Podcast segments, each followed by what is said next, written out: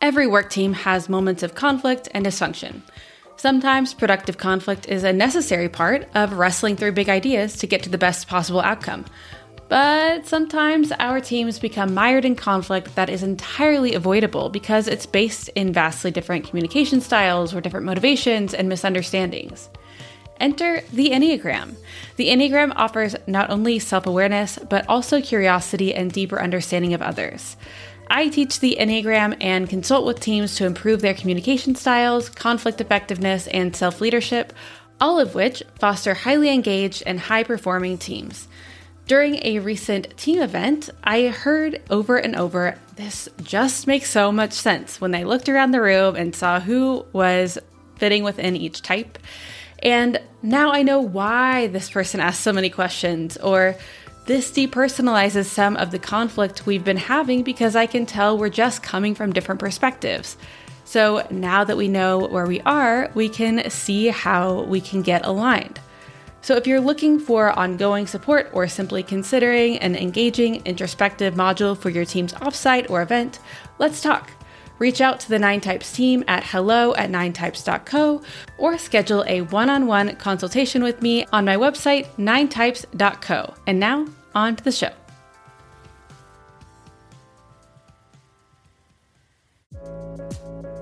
Welcome to Ask an Enneagram Coach. I'm your host, Steph Barron Hall. I'm a certified Enneagram coach, creator of Nine Types Co. on Instagram, and author of the new book, The Enneagram in Love.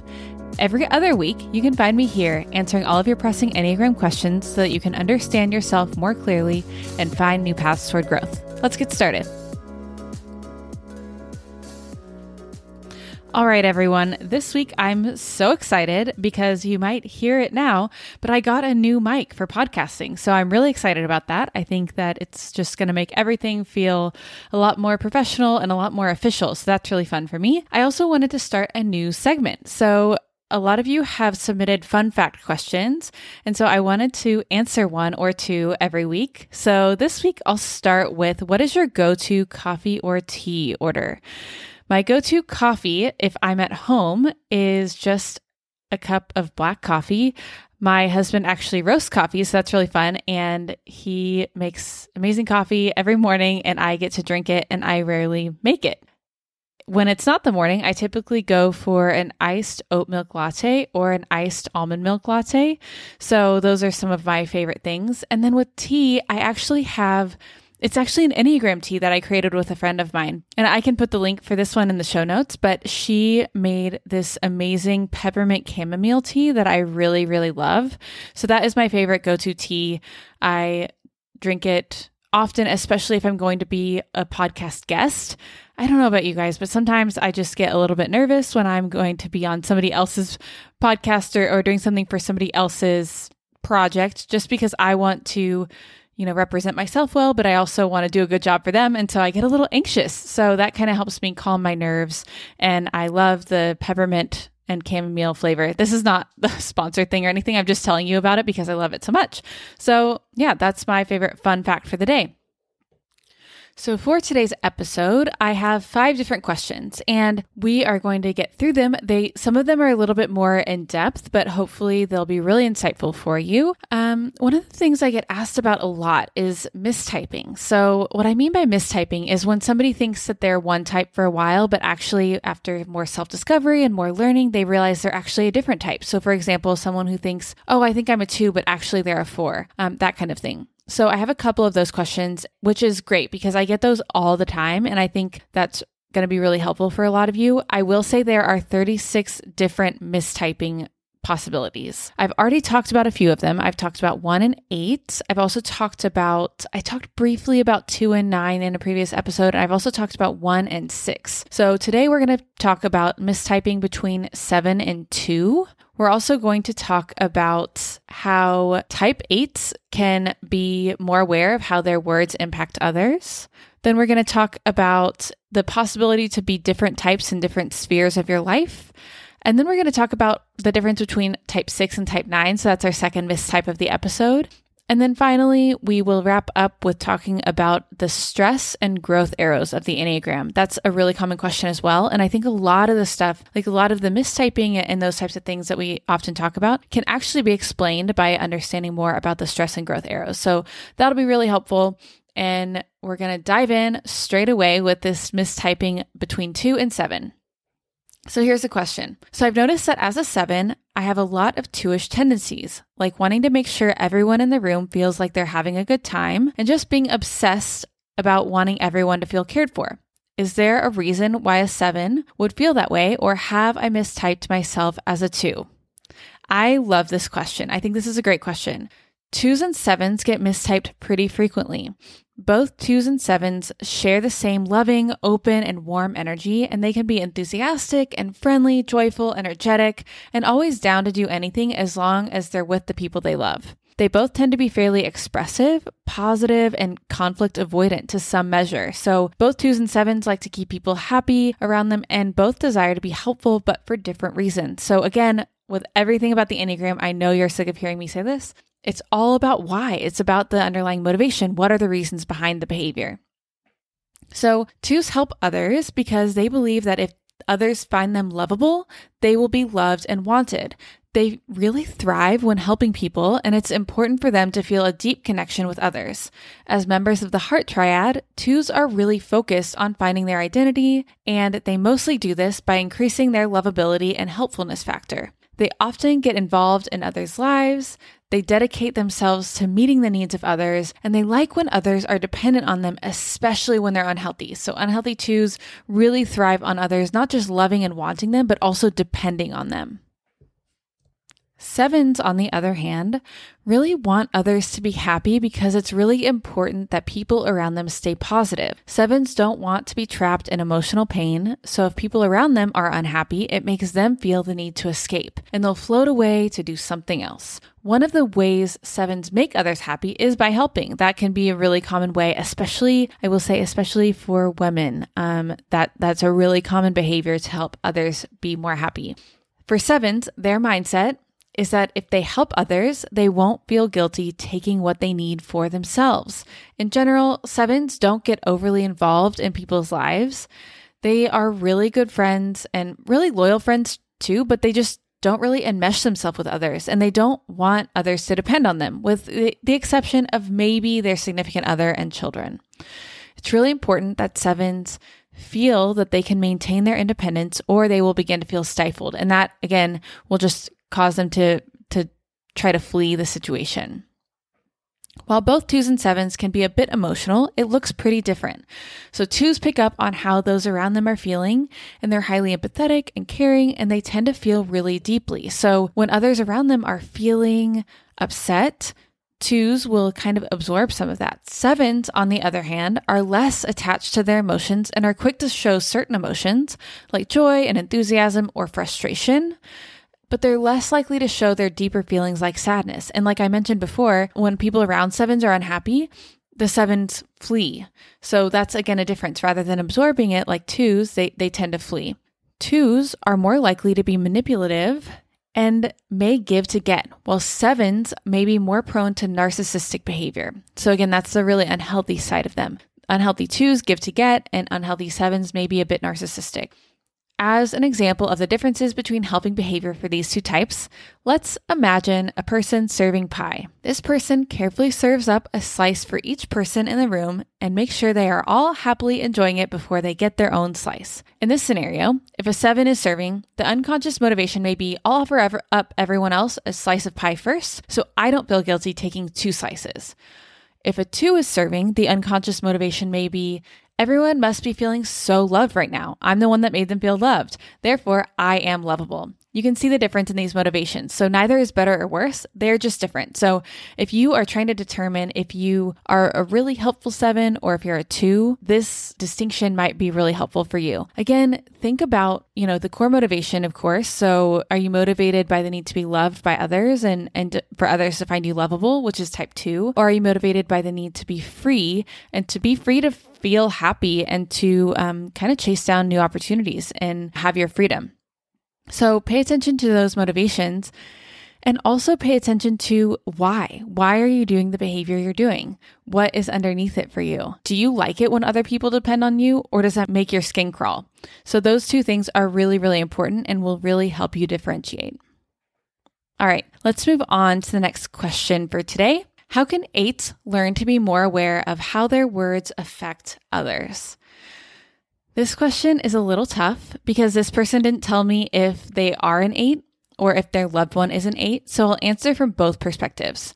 First off, if you are an eight and you want to be more aware of how your words impact others, I definitely recommend getting more in tune with your emotions. This can be really, really hard, but eights, along with threes and sevens, tend to repress their feelings. They often don't acknowledge them, process them, or truly feel them until something causes them to stop and listen to them. They may often think their feels, but they don't really feel their feels, if you know what I mean. And if you're one of these types, three, seven, eight, or even one and five, those types tend to really think their feelings rather than feeling their feelings. And so you might not even know the distinction yet, but start to try to pay attention to that. When are you thinking your feelings rather than feeling them?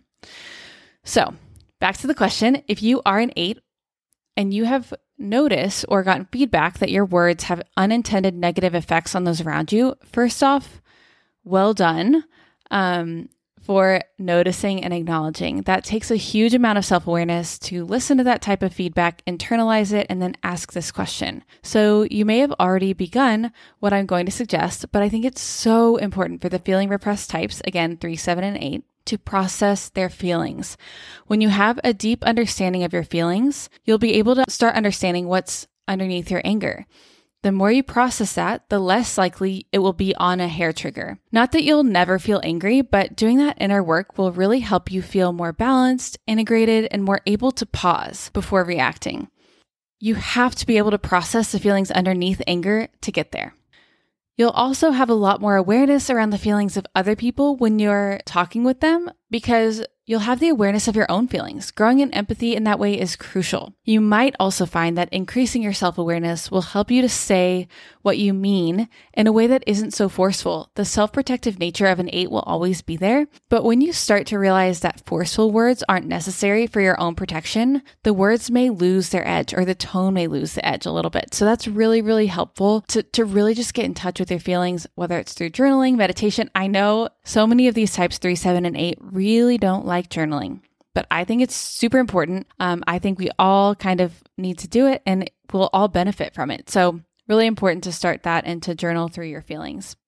So, Second part of the question, on the other hand, if you're asking this question from the perspective of someone who loves an eight, I have a few suggestions. So, first off, if if an eight is hurting your feelings regularly um, and not realizing how their words are impacting you, just be straight with them. Don't make them guess about it. Let them know that their words are having an impact on you and the way it made you feel. They might have a strong reaction to that initially, but I think that eights deeply care about their close loved ones. So once they think about it, they'll understand and work on it. I know it seems a little bit scary because you're not sure how they'll react, but I, think it's important to kind of assume the best in, in this scenario. Second, what is your part in this? And I'm not saying that you're at fault if you're being hurt by someone else, but I am saying that sometimes we make assumptions about what others mean or about what others feel. So are you projecting something? Are you taking offense as if they are angry when they're just being passionate? Are you misunderstanding? Eights expect those around them to take care of their own feelings and emotions. So eights kind of think, I'll take care of me, you take care of you. If you're feeling this way, make sure you're attending to what you need to. Don't just put it all on the eight to fix their behavior. Fix meaning sometimes that ends up to an eight feeling like you're trying to control their behavior. So make sure you're owning your part of it as well. Um, if an eight is continually just being mean to you, maybe that's not so much about their Enneagram type. Maybe it's more about that they're not a kind person and it's not because they're an eight. So don't just excuse bad behavior based on Enneagram type and don't assume bad behavior based on Enneagram type. So that's really important to, to note to kind of differentiate between what is just an eight being direct and what is somebody being actually just kind of being a jerk. So that's important to note. All right. So we have two questions down, three to go, and I am going to take a quick break to talk with you a little bit about something that I'm really excited to share with you. Are you serious about saving or improving your relationship? Today, I'd love to share Regain Couples and Marriage Counseling with you. Using this online tool, you can get professional counseling from a licensed therapist specifically designed to help you thrive in your relationships. When you visit regain.us, you can choose between individual and couples counseling to get started. In my personal experience, both individual and couples therapy have been super valuable for me to gain the tools, self understanding, and personal support I need to be my best in my relationship. I love that Regain.us offers therapy online so you can have access to your counselor anytime, anywhere. I'm so grateful to all of you who listen to the podcast. And if you're interested in this offer, I would really love it if you would use the link in the notes for this show to book. As a BetterHelp affiliate, I may earn from qualifying bookings. So if you're already interested in therapy, using my link to book is a, an amazing way to support Ask an Enneagram Coach. All right, back to the show. So this next question is really quick. The question is Is it possible to be one type in your personal life and another type in your professional life? And I will just say, nope, it's not. Your core motivation is the same in either place because it's integrated in who you are as a full human. But you might see yourself leaning on a different wing at work versus at home, which can really change how you show up. And you might relate more with a stress or growth arrow at work versus at home.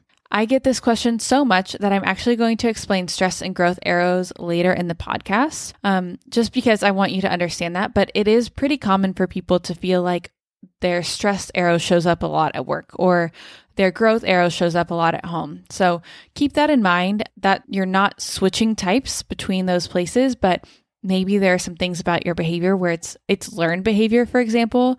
Maybe in your personal life it's not super important to be organized but you always clean your desk every single day at work because you know that makes you the most successful in your day. Or maybe it's something else like you tend to be more reserved at work, whereas at home you're more silly and open and free.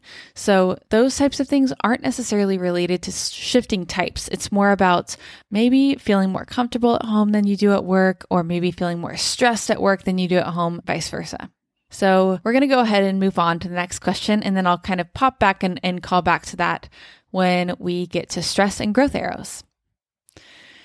And the reason that I put them in this order is that this next question relates to the same thing. So we're all kind of throughout this podcast really building to the stress and growth arrow portion of the show. So this question is what is the difference between type 6 and type 9? So this is another really common mistype. And it's really interesting to me because I find sixes and nines to be so different, but it happens a lot. Sixes and nines both like feeling connected to community, and they're both focused on keeping things as they are in some sense or another.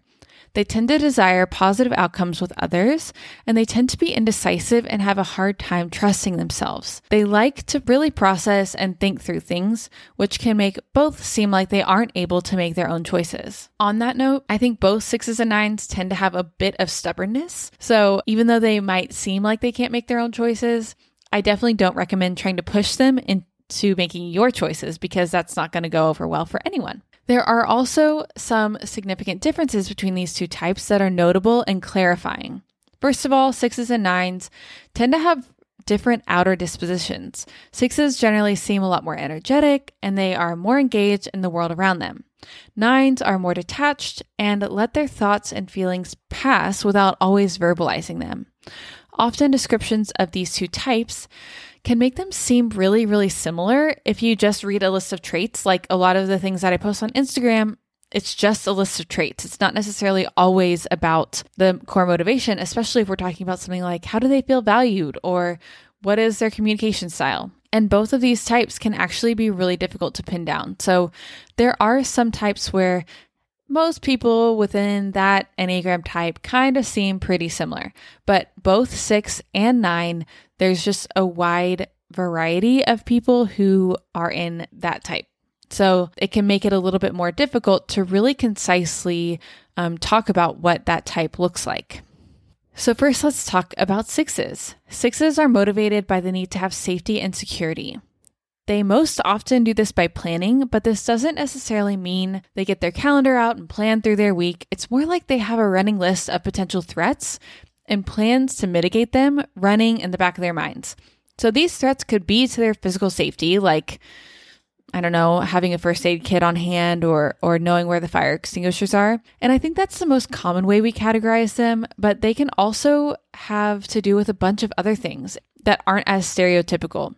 For example, things going wrong at work, a new project falling apart if it's not fully thought out, losing security in some way, such as financial or relational security, etc. So it's not really pessimism, it's just making sure they are feeling prepared for anything that might happen. On a positive side, they actually are prepared and they may even feel prepared at times, but it's not uncommon for sixes to continue to second guess themselves and their own preparation. In conflict, sixes can tend to be reactive and don't typically attempt to mask how they feel. So that's really different from nines. Unhealthy sixes get really trapped in their minds and spiral through what ifs.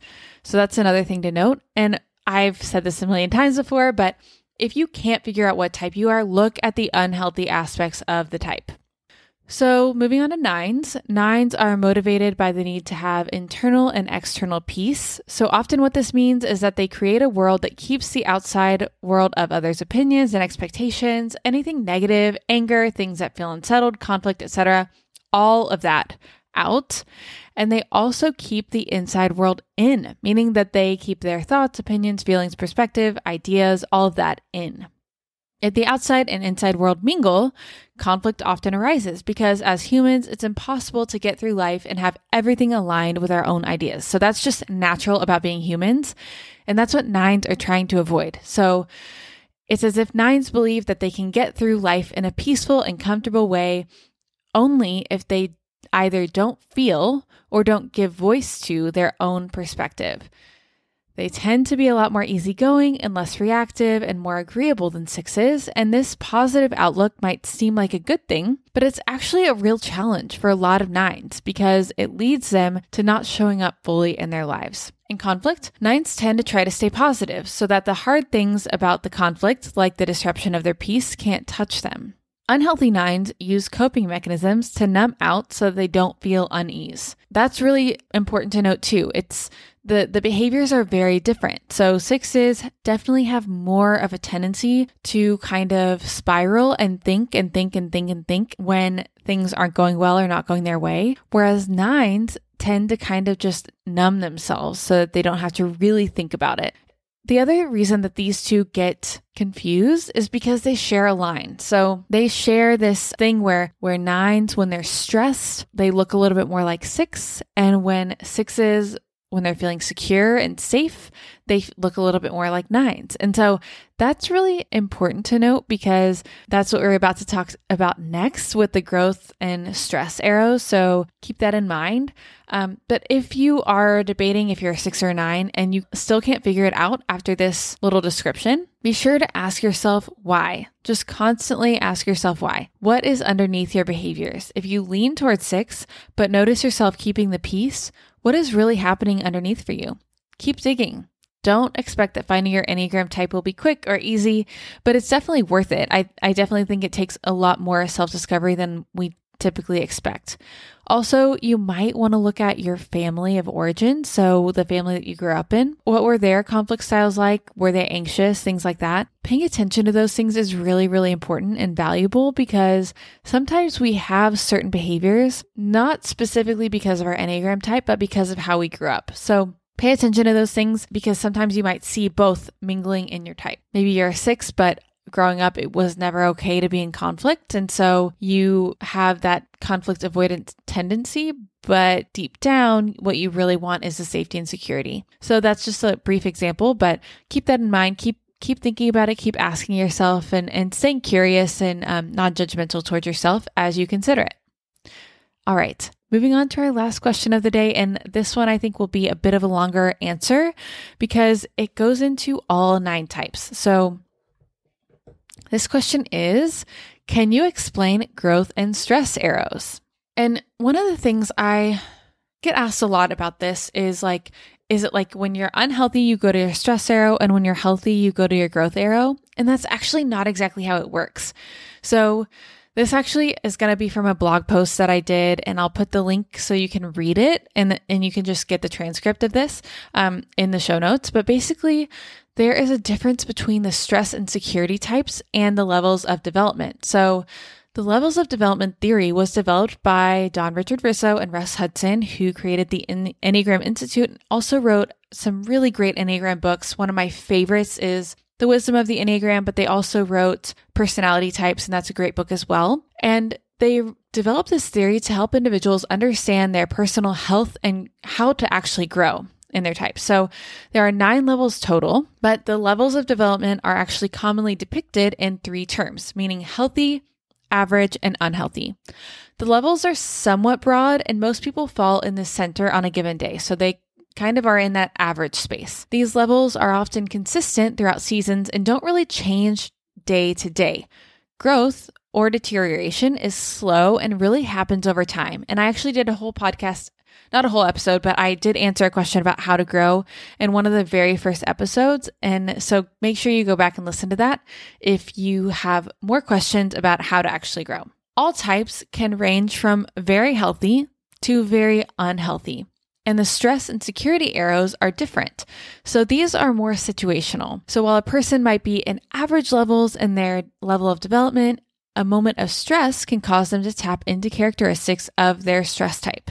Sometimes people do stay in their stress number for long periods of time, such as during this current crisis, the global pandemic. Um, and when tapping into a stress or security number, the level of development tends to stay the same. For example, a healthy nine would tap into healthy six energy, or an average nine would tap into average six energy. So what what's going on will dictate which direction they go with the stress and security arrows, but the level of development across them will stay the same generally. So when thinking about growth, I find that often the biggest strides forward come from moments of stress. So I tend to call the growth number security because it's actually what we tap into when feeling secure. Security can refer to either the sense of being secure in who we are and being in a good place or the sense of feeling like we can let go of our personality mask, like when we're at home or with our few closest loved ones. In either case, we can all tap into both the positive and the negative aspects of the stress and security numbers. So, as I go through this, I'm actually going to talk about what each type kind of looks like when they are in that growth space or that security space, both in a positive way and in a negative way, as well as tapping into the positive side of the stress arrow and the negative side of the stress arrow. So keep that in mind because maybe you're in a really good space in your core type and you are like, okay, I am stressed though. So I'm going to tap into the really good, positive, healthy aspect of my stress arrow. So that's really important to, to note. And I think Suzanne Stabile says this. So if you're not familiar with Suzanne Stabile, she co-wrote the book The Road Back to You, which is one of everyone's favorite Enneagram books. It's uh it's really kind of a just a brief overview, overview book. She co-wrote that with Ian Morgan Cron. She also wrote a book called The Path Between Us, and then she also has an excellent podcast that I highly recommend if you can't figure out your type. Um, it's called The Enneagram Journey, and the reason I love it is because she has long form interviews with all the different types, and so that's a really great way to kind of narrow down your type if you're not sure. So, anyway, Suzanne Stabile says you can't protect yourself without your stress number. It is just necessary. And I'll actually link to another post about this that I did on Instagram that talks about kind of we all need to grab something from our stress number to actually grow and to move forward. Your stress number is not necessarily a bad thing. Like sometimes we really, really need it, and that is totally okay. So keep that in mind as we go. We're going to start today with type one.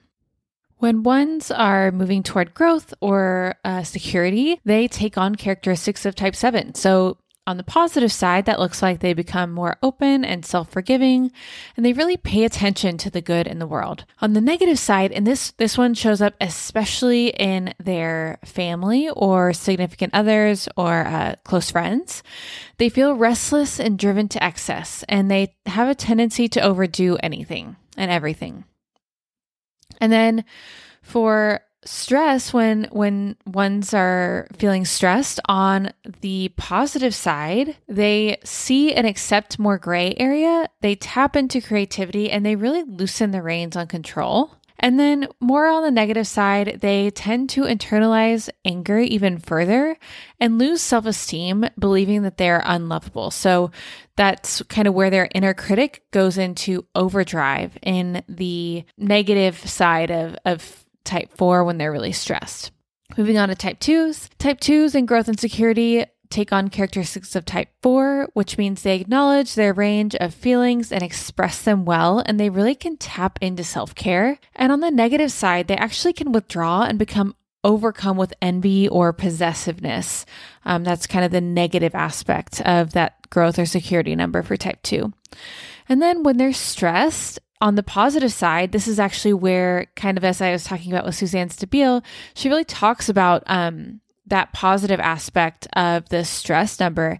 And when type twos tap into that, they are able to access the positive aspects of type 8 and they say no to what is not theirs to do and they set boundaries to protect themselves and their time. So that's super important for twos. And then on the negative side, they become more demanding about their needs being met. So they get some of that eight energy, and they might feel like people are trying to control them. So that's twos moving to eight in stress. Type threes in growth and security look more like type six. On the positive side, that means they commit to where they are and don't feel the need to jump to the next thing or, or the next success or chase a promotion, something like that. And on the negative side, they can become highly anxious and indecisive. And again, that might show up most in their familial relationships. And then when threes are feeling a lot of stress, then you'll see them tap into more of type 9. So, on the positive side, that could mean that they pause and gather all information before moving forward, and they really get consensus before they try to charge ahead. But on the negative side, that could look like they become aimless, apathetic, tired, and really neglect their own well being. So, that's kind of where the type 9 stress is challenging because I think threes especially tend to really go into overdrive. They have that tendency when they're stressed to kind of go into overdrive. And when that doesn't work, they just kind of veg out and kind of numb everything. So that would be the, the lower aspect of type nine. Type fours tap into growth and security in type one. And on the positive side, that means they apply themselves to their dreams and find the discipline they need to get things done. So they always have big dreams, but accessing that type one energy really allows them to buckle down and do the things that they need to do to get the stuff done that makes their dreams happen. And then on the negative side of type one would be they become exacting, overly rigid, and judgmental. So that's more challenging and less typical for behavior. When fours are stressed, they might access type 2, which on the positive side means they become more focused on others and find fulfillment in helping those around them. But on the negative side, it means they might rely fully on others to meet their needs and become dependent and or jealous of others. And they really can tend to play the victim when they're in that really deep negative side of stress. Type 5s, or when they're moving in growth and security, move and look more like type 8. And this is kind of an interesting move, but on the positive side, it really means that they find their power and feel emboldened to speak up and assert their ideas. And that's that's really positive and really helpful for fives. On the negative side, it means that they can become really stubborn and dig in their heels, which is obviously a challenge. And then in stress, fives look more like type seven, which means they take on characteristics um, on the positive side in that they become more open to ideas and tap into the idea that energy is always available to them. But on the negative side, it could mean that they become scattered, distractible, and disconnected. And I want to mention something here. You might have noticed this already. I'm a little bit over halfway through, obviously. So, when we've talked about wings before, we've kind of talked about how there's the core type and then the types on either side of the core type kind of look opposite, and that's kind of interesting. The same is true for the growth and stress arrows. You'll notice that sometimes when a type is moving in these different arrows, um, they'll access something that feels really opposite of their natural energy.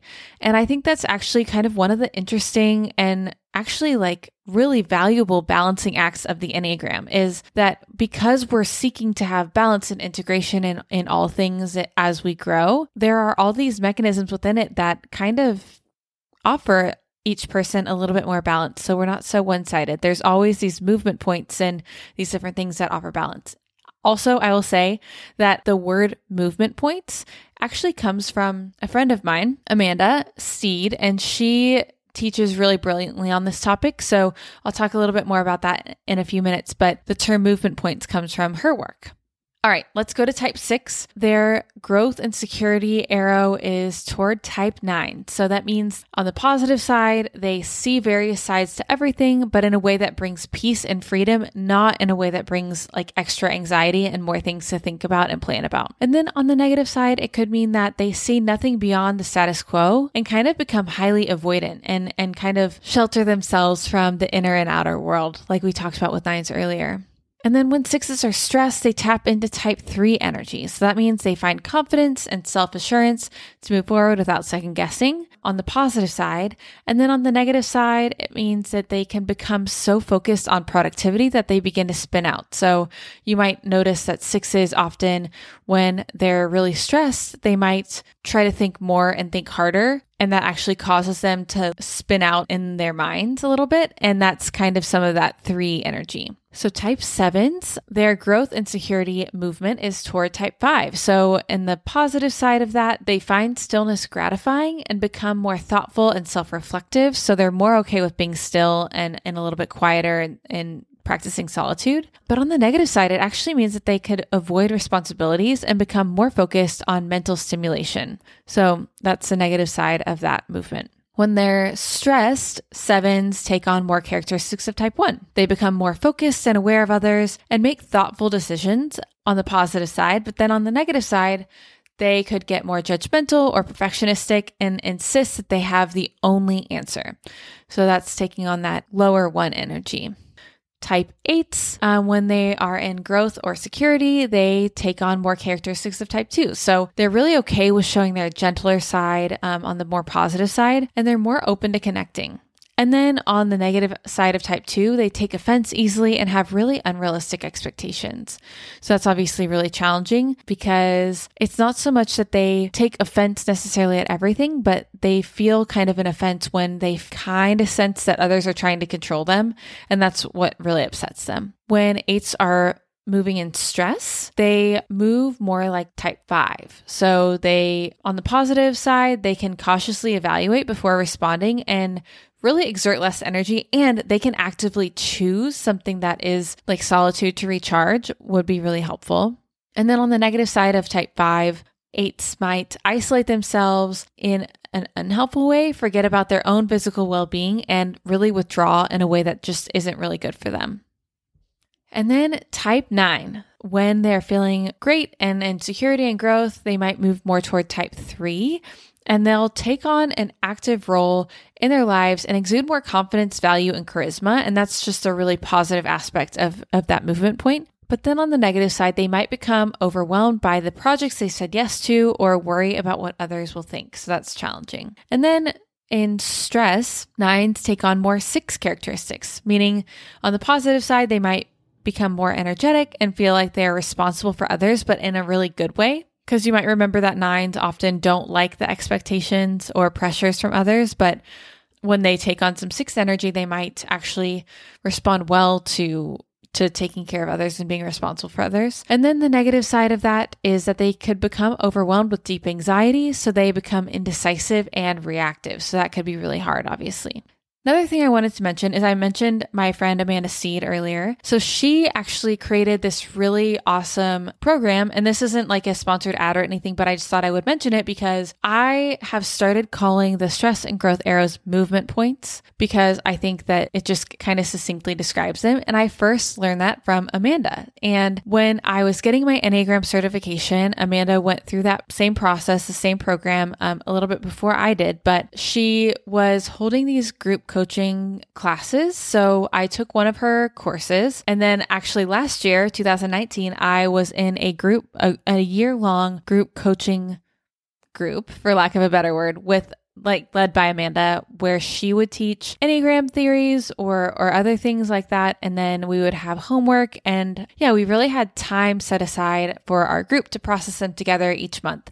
And it was really awesome, really valuable. She's not doing that anymore, but she did recently release one of the other classes that I took from her. And it's like four or five hours of Enneagram teaching. And it just is really, really in depth and really thoughtfully done. So I definitely recommend it if you are looking for more Enneagram knowledge. I will put the link to her course in the show notes too. It's just really, really well done. So I definitely recommend it. Shout out to Amanda for coining the term movement points, which I've now used and didn't realize was from her work. So, um, until she reminded me like, oh, I made that up. So yeah, that's a really cool, cool addition to the Enneagram thought processes. So that is it for today. Those are all of the questions that we um, that I had sent in for today. So five questions total. I hope you found it really valuable and really helpful.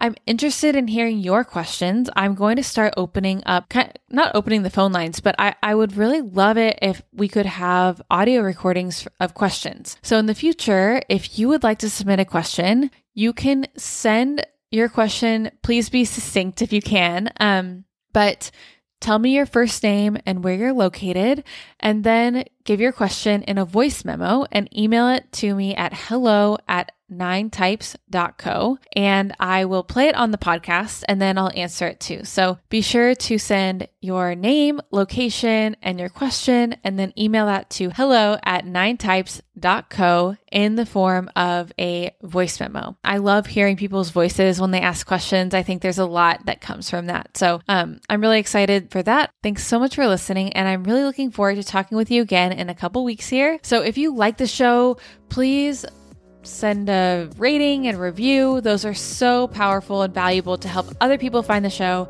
And then again, if you are interested in the offer that I mentioned today from regain.us, which is for online therapy for individuals and couples, go ahead and check that out. It's in the show notes linked there. And yeah, I hope you really enjoy it. So talk with you soon.